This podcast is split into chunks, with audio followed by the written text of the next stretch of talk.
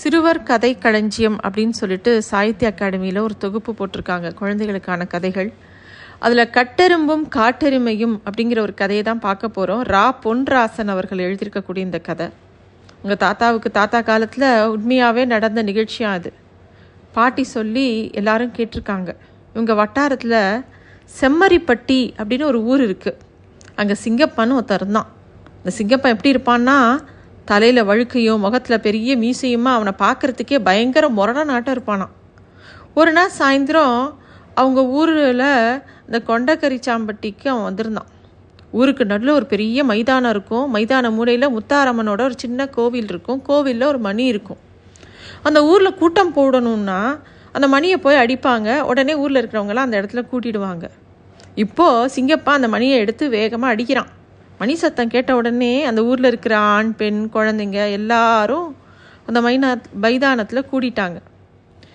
மைதானத்தில் நிற்கிற சிங்கப்பனை பார்த்தோடனே சரியாக போச்சு போ.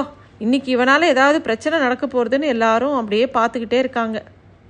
இப்போ சிங்கப்பன் ரொம்ப அதிகார தோரணையில் யாராவது ஒரு பிடி எள்ளு கொண்டாங்க? அப்படின்னு சத்தமாக கேட்குறான் எல்லாம் வாங்கினாம உள்ளங்கையில் வச்சு அதை ஒரு நசுக்கு நசுக்கிறான் எள்ளுலேருந்து எண்ணெய் வழிஞ்சது. கூட்டத்தில் இருக்கிறவங்களுக்குலாம் ஒரே பிரமிப்பாக இருக்குது அந்த பிரமிப்பு நீங்கிறதுக்கு முன்னாடியே எருமை சங்கிலி எடுத்துகிட்டு வாங்க அப்படிங்கிறான். புதுசாக வாங்கின எருமை கட்டக்கூடிய ஒரு சங்கிலியை கொண்டு வந்து கொடுக்குறாங்க. ஒரே தம்மில் சங்கிலியை பிடிச்சி இப்படி இழுக்கிறான். அது அப்படியே அருந்து போச்சு. பலே சபாஷ் அப்படின்னு அந்த கூட்டமே அவனை பாராட்டித்து சிங்கப்பனுக்கு மண்டைக்குள்ளே ஒரே குடைச்சல். எல்லாரும் பாஞ்சு பார்த்துக்கிட்டு இருக்கும்போதே பாஞ்சு ஓடி மைதானத்து ஓரத்தில் இருக்கக்கூடிய ஒரு தென்னை மரத்தில் மோதி மோதி அஞ்சே நிமிஷத்தில் அந்த வேரோடு அப்படியே அந்த தென்னை மரத்தை சாய்ச்சிட்டான். இவ்வளோ நேரம் அவனோட வலிமையை பார்த்து ரொம்ப ஆச்சரியமாக இருந்த அந்த கூட்டத்துக்கு ஒரே வேதனையாக இருந்தது. கூட்டத்தில் சில பேர் அப்படியே புலம்ப ஆரம்பித்தாங்க ஊர் தர்மகர்த்தா அமிர்தலிங்க ஐயா மட்டும் நேராக சிங்கப்பன்ட்ட போய் உன் மிருக பலத்தை காட்டுறதுக்கு கோவில் மரத்தையா இப்படி சாய்ச்சிட்டியேப்பா? இந்த மரத்தை உருவாக்கி வளர்க்க ஊர்க்காரங்க எவ்வளோ பாடுபட்டிருப்பாங்க? அப்படின்னு சமாதானமாக தான் கேட்குறாரு அதுக்கு அவன் மரியாதை இல்லாமல் ஏ கழுடு அப்படி தான் செய்வேன். இங்கே எவனாவது மீசை வச்ச ஆம்பளையாக இருந்தால் நான் இது வரைக்கும் செஞ்ச ஏதாவது ஒன்றை செய்ய சொல்லு. முடியாட்டி மரியாதையாக என் பலத்தை மதித்து ஊரில் இருக்கிறவங்களாம் காணிக்க தர சொல்லு. அப்படின்னு பெருசாக உருமுறான் சிங்கப்பன். கூட்டத்தில் ஒரு குட்டி பையன் இருந்தான். சங்கரன்னு பேர். விருன்னு ஐயா பக்கத்தில் வந்து நின்று எங்கள் வீட்டு எருமை கூட தான் மற்றவங்க செய்ய முடியாதெல்லாம் செய்யுது. ரெண்டு கட்டு புல் தின்னுது நாலு வாளி தண்ணி குடிக்குது. அதுக்காக அதை அலம்பல் பண்ணிக்குதா? நீங்கள்லாம் செய்ய முடியாத நான் செஞ்சுட்டேன்னு எனக்கு பணம் கொடுன்னு கேட்குதா அப்படின்னு தைரியமாக அவன் கேட்குறான் அந்த சின்ன பையன் கேட்ட உடனே சிங்கப்பனுக்கு கோபம் வருது. விருன்னு ஓடி போய் கோயிலுக்கு முன்னாடி போட்டிருந்த ஒரு பெரிய குண்டுக்கல்லை தூக்கிட்டு வந்து நிற்கிறான் சங்கரனை நோக்கி அதை வீசுகிறான் சங்கரன் லாவகமாக அப்படியே நகர்ந்துட்ட உடனே அந்த கல் போய் வேறு பக்கமாக விழருது சிங்கப்பன் தாவி ஓடி போய் அந்த கல் மேலே ஏறி நின்றுட்டு சவால் விடுறான். இந்த சுண்டக்கா சுப்பன் என்னை எருமைன்னு சொல்லிட்டான்.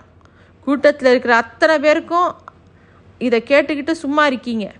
நான் எருமை தான் வெறும் நாட்டெருமை இல்லை காட்டெருமை.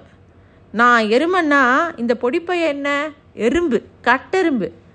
எருமைக்காலில் சிக்கின எறும்பு என்ன ஆகும் இப்போ காட்டுறேன் அப்படின்னு சொல்லிட்டு சிரிக்கிறான்.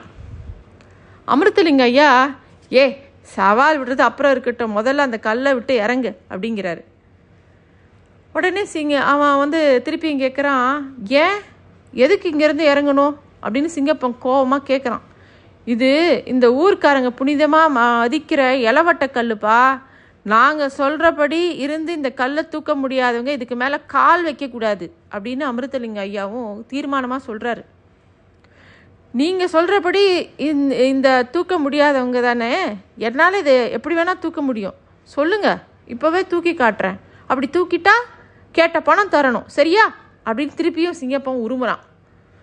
அமிர்தலிங்க ஐயா அந்த சின்ன சங்கரன் காதில் ஏதோ ரகசியமாக சொல்கிறாரு சிங்கப்பன் பக்கத்தில் நின்றுக்கிட்ட சங்கரன் நாங்கள் சொல்கிறபடி உங்களால் தூக்க முடியலனா? அப்படின்னு சவால் விடுறான்.